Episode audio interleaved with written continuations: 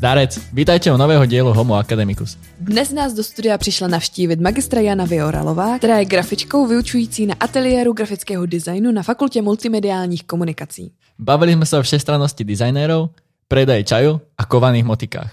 Já jsem Lea a dala jsem si čokoládu. Já jsem Rastio a papal jsem pizzu.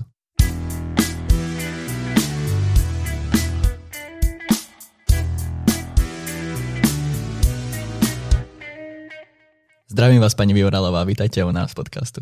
Dobrý den. Viete kresliť? No, doufám, že ano. měla bych to umět.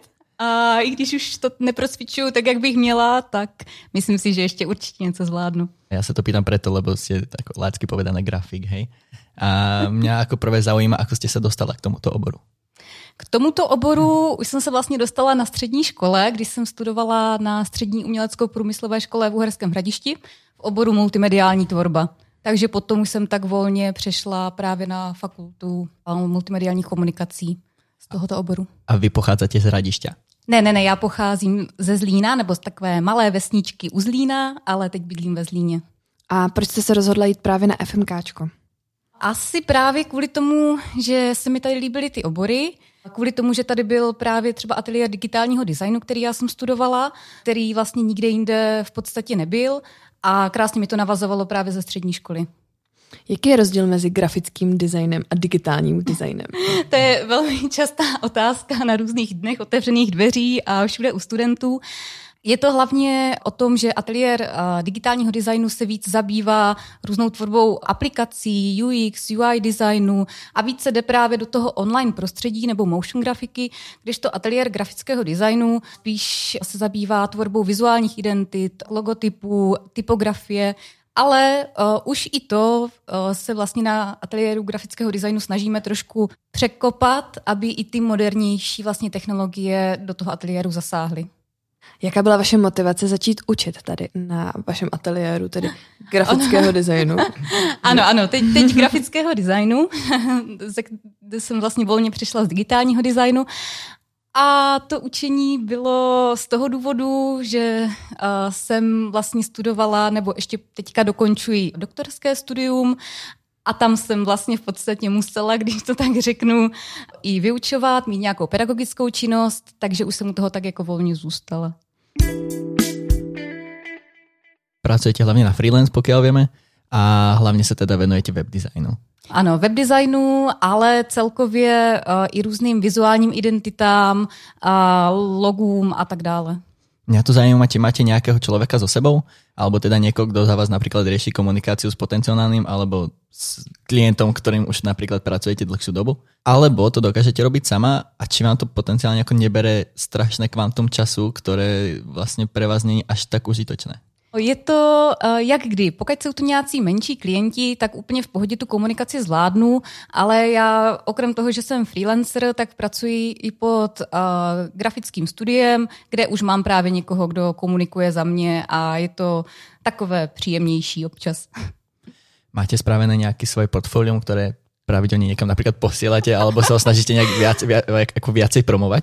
No, bohužel, ačkoliv já jsem měla různé workshopy na téma osobní portfolio a tak dále, tak já svoje portfolio momentálně nemám, protože na něho nemám, nemám na něho prostor ho vytvořit. Takže nepoužíváte ani nějaké z minulosti například? Ne, ne, ne, ne, ne. Ono používat staré práce v portfoliu není úplně uh, ideální, takže uh, jako když někdo něco chce, tak mu dokážu poslat samozřejmě hmm realizované věci, ale že bych to takto měla na jedné stránce, tak ale v nejbližší době už se k tomu určitě dostanu. Ako vlastně prebieha celý ten proces toho napratia toho nového klienta na freelance? To je, je to strašně individuální, jak uh, u, u jakého klienta. Uh, většinou si mě ten klient přímo najde a osloví mě, anebo právě to nějaké grafické studio, pod kterým zrovna jsem, tak mi toho klienta dohodí. A je strašně důležité s tím klientem pořád komunikovat, scházet se s ním uh, osobně, abych toho klienta poznala, abych věděla, jaké má zájmy, jakou má cílovou skupinu třeba jeho produktů a tak dále. Je to hodně o povídání a o pokládání otázek třeba tomu klientovi. Jak by podle vás vypadal ideální klient? Ideální klient? No samozřejmě, že to bude takový ten, co vám dá úplně volnou ruku ve všem, ale takový jako nikdy nejsou, i když se tak se začátku tváří. A hlavně zaplatí na čas. A ano, to je další důležitá věc, ale to naštěstí musím říct, jakože to s tím většinou mám dobré klienty, kteří s tímto problém nemají. A ideální klient by měl hodně vědět o, o té své věci, co on vlastně nabízí a měl by tím jako úplně plně žít, aby mi to dokázal předat. Protože třeba i u toho webdesignu, i u různých vizuálních stylů je hrozně důležité se vžít do toho zákazníka a přemýšlet nad tím, jak ten zákazník se bude pohybovat na tom webu, jak to na něho bude působit a tak dále. A když už tady tuhle analýzu má třeba udělanou ten můj klient, tak je to pro mě jednodušší a už se o tom můžeme líp bavit. Účastníte se, alebo jste se účastnila nějakých tendrů? Uh, ne, ne. Jaký jako klient je u tebe? no, samozřejmě úplně ten ideální. Ale ne, fakt musím říct, že většinou mi práci zadává vlastně propagační oddělení, ať už různých fakult, nebo přímo propagační oddělení celého UTBčka. A tam ti lidi jsou většinou hrozně kreativní a jsou otevření strašně novým myšlenkám, což je úplně super a vlastně se skoro vůbec ničemu nebrání. Takže úplně jako ideální v podstatě, jo. Na jakých projektech pro univerzitu jste pracovala? A ono už jich bylo celkem dost. A z těch větších projektů to bylo třeba sjezd eh, chemiků mezinárodní nebo různé výstavy, i třeba projekce v rámci výročí a tak dále. A pracuji i na různých jako malinkatých projektech, i různé propagační předměty a takové věci, takže to je strašně jako roztříštěné ta práce, že bylo toho opravdu hodně. Co vás bavilo nejvíc? Asi už ten zmiňovaný sjezd chemiků, kdy právě tím, že to bylo to téma mě jako celkem cizí, vlastně, že tady do tohoto oboru vůbec nevidím, tak to bylo hrozně fajn i ta komunikace, i ta otevřenost těch lidí, pro které jsem pracovala a opravdu jsem měla volnou ruku a pracovalo se na tom velmi dobře. Ale to je v podstatě skoro na každém projektu tady. Takže. Na čem pracujete aktuálně? Aktuálně vzniká vlastně díky tomu, že Česká republika je předsednictví Evropské unie, tak vznikají nějaké další projekty a je to třeba výstava, která se bude týkat právě spolupráce Univerzity Tomáše Batí s eh, Evropskou unii a budeme tam vypíchávat různé projekty, které se povedly, které Evropská unie například zafinancovala a, a tak dále.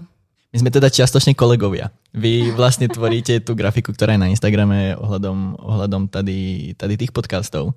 Uh, mňa to iba napadá, nemáte takedy nervy na to, že jaké fotky vám posíláme? Většinou jsou to, pokud ty fotky nejsou v nějaké úplně hruzostrašné kvalitě, tak se s tím vždycky dá něco udělat. Jako já ve Photoshopu doufám celkem jako to zvládám, takže vždycky, vždycky z té fotky jde něco vypíchnout a vždycky se dají použít, takže úplně v pořádku. Takže díky vám jsme tam vypadali tak hezky, jo? No, samozřejmě. Nemala jste někdy úplně taký ten pocit, že už nechcete robiť nic s grafikou a chcete zmeniť úplně obor a úplně se o to opustiť a iba buchnúť s tým grafickým tabletom a posunout se ďalej? Jo, jo, jo. Já si myslím, že tady tuhle krizovku má úplně každý, ať už je to e, i v rámci studia, i vlastně po studiu, když e, už člověk pracuje buď sám na sebe nebo v nějakém, e, v nějakém studiu.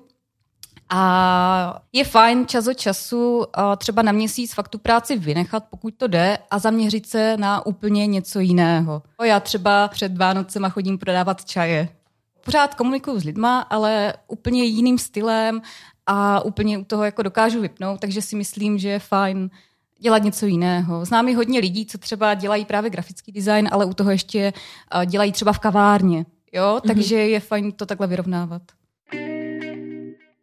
Vy máte teda s manželom ještě aj firmu a vy robíte kované motiky pokiaľ, sa nepletiem. Není, není toto aj trochu spojené s tým, že si chcela ísť úplne do niečoho iného a začať robiť motiky? Ne, ne, ne. Ano, ano, je to přesně tak. Máme, máme firmu na motiky, jezdíme po různých veletrzích, prodáváme na e-shopu a tak dále ale já tam spíš funguju, ne, že bych ty motiky vyráběla, ale jako ten uh, marketák a grafik a webdesigner a spravuju ten e-shop a tak dále. Takže i tohle je jako celkem dobré rozptýlení se podívat do úplně jiné jako skupiny.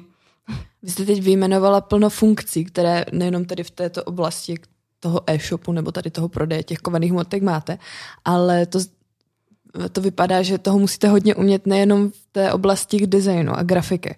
Co všechno musí takový mm, grafik ovládat?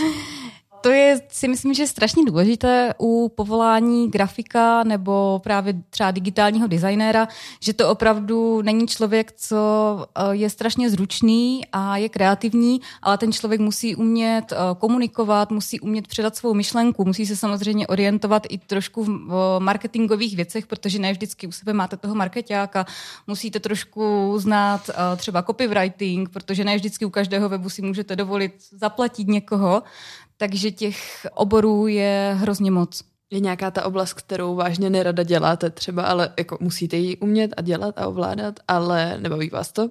Velmi ráda vytvářím weby, když zrovna nedělám eh, UI prototypy a UX, tak dělám často ve WordPressu, kdy už chystám hotové weby a už mě potom nebaví takové to, jak vám každý týden ten klient píše a ještě tam hodíme to a ještě to a prosím vás, já si nepamatuju, jak jste mě to učila, že si to tam mám dát sám a toto je někdy takové jako hodně, hodně otravné, když to tak řeknu. Mm-hmm. Mě ještě k tomu webdesignu napadá, větě častočně aj programovat? Ano, ale opravdu jako hodně okrajově. Mm-hmm. Co, co byste chtěla předat studentům, které učíte? By to byla právě ta nějaká všestranost, o které jsme se bavili, a aby si opravdu nehledili jenom toho, jak ten projekt vlastně uh, zvládli krásně a jak vypadá, ale aby ho uměli uh, prodat a uh, ukázat těm lidem, že umí toto a ještě k tomu můžou nabídnout třeba něco dalšího, aby právě ten jejich obzor byl uh, hrozně široký a uh, nespoléhali na to, že když umí výborně v nějakém jednom programu, že jim tohle bude stačit, ale opravdu, aby ten uh, rozhled měli široký. Takže nechcete, aby nějaký šikovný člověk potom vlastně zkrachoval na tom, že to jako nedokázal predať. Jo, přesně tak v podstatě. Co byl vlastně nejdůležitější bod vašej kariéry? asi, když jsem začala získávat tak nějak první svoje klienty, protože já už jsem třeba svou maturitní práci měla pro klienta a to mě jako hodně, hodně obohatilo, musím říct, a od té doby už se to tak jako vezlo a najednou ta práce vás i víc jako potom baví, když máte zaplacenou. A co jste mali maturitní práci? Já jsem jako maturitní práci dělala právě vizuální styl a web pro starožitnictví vlastně. A vaše dizertační práce? Tam se právě zabývám UX a UI, ale zabývám se takovým stylem, že se snažím specifikovat na různé cílové skupiny a konkrétně jsou to skupiny se speciálními potřebami, konkrétně jsou to aplikace pro děti s průchou autistického spektra. Pokud jsou to teda aplikace, zase tam nějakým způsobem spolupracujete s někým, například s Fajky? A ne, ne, ne. Ono, ta dizertační práce je spíš o, o tom mém vlastním výzkumu a hodně spolupracuji třeba s, s rodiči právě tady těchto dětí nebo se speciálními pedagogy a snažím se spíš, než jako přímo naprogramovat nějakou aplikaci, tak říct nějakým stylem, jak by třeba ty apky mohly být navrhované a jak by třeba ti designéři měli komunikovat právě s tou cílovou skupinou. Snažím se tam najít nějakou díru na trhu, jaké ty apky ještě nejsou a vlastně celkově se snažím zjistit, jestli vůbec digitální technologie, jako konkrétně aplikace a tablety a tak dále, můžou být nějak prospěšné pro tuto cílovou skupinu. Jak se se dostala zrovna k tomuto tématu? Já už jsem vlastně při své bakalářské práci zaměřila na specifickou cílovou skupinu, kdy jsem navrhovala aplikaci pro mentálně postižené děti. A už jsem u toho tady tak nějak zůstala, protože mně přijde hrozně zajímavé navrhovat něco pro skupinu, o které vlastně jako vůbec nic nevíte a musíte o ní hrozně moc zjistit. A potom už jsem si to konkretizovala a přešla jsem právě na jinou cílovou skupinu tady u disertační práce. Ja sa iba pozastavujem nad tým teraz v mojej hlave, akože ako to funguje momentálne. Že zase, zase sa vraceme k tomu, že máte strašne veľa komunikácie medzi tým. Že vlastne tá vaša core práca, akože ten design je tam vlastne tá menšia časť v podstate, keď to trošku dehonestujem. A zase väčšia časť je ako komunikácia. Mala ste nejaké komunikačné kurzy napríklad? Ne, ne, ne, to jsem nikdy neměla. Uvažovala jsem nad tím, ale vždycky to tak nějak vyplynulo, že jsem to nakonec zvládla i bez toho. Aké sú ešte iné aktivity, ktoré robíte počas napríklad voľného času, aby ste sa trošku odreagovala slash vypla? Určitě takové ty běžné aktivity jako sport, četba, hodně čtu, zejména eh, českou literaturu, novodobou právě. A z toho sportu tím, že máme zvířátka, máme pejsky, tak jsme pořád někde na cestách a snažíme se vypnout i tak, že cestujeme, že si zbalíme baťohy a prostě vyjedeme někam na víkend. Takže to je takové vypnutí velké. Kde byl váš poslední trip? Náš poslední, a to byly jeseníky. My jsme si taky zbalili baťohy a tak jsme jako vyrazili. Paní Viorelová, moc krát děkujeme, že jste přišla za námi do studia. Já děkuji za pozvání. Děkujeme.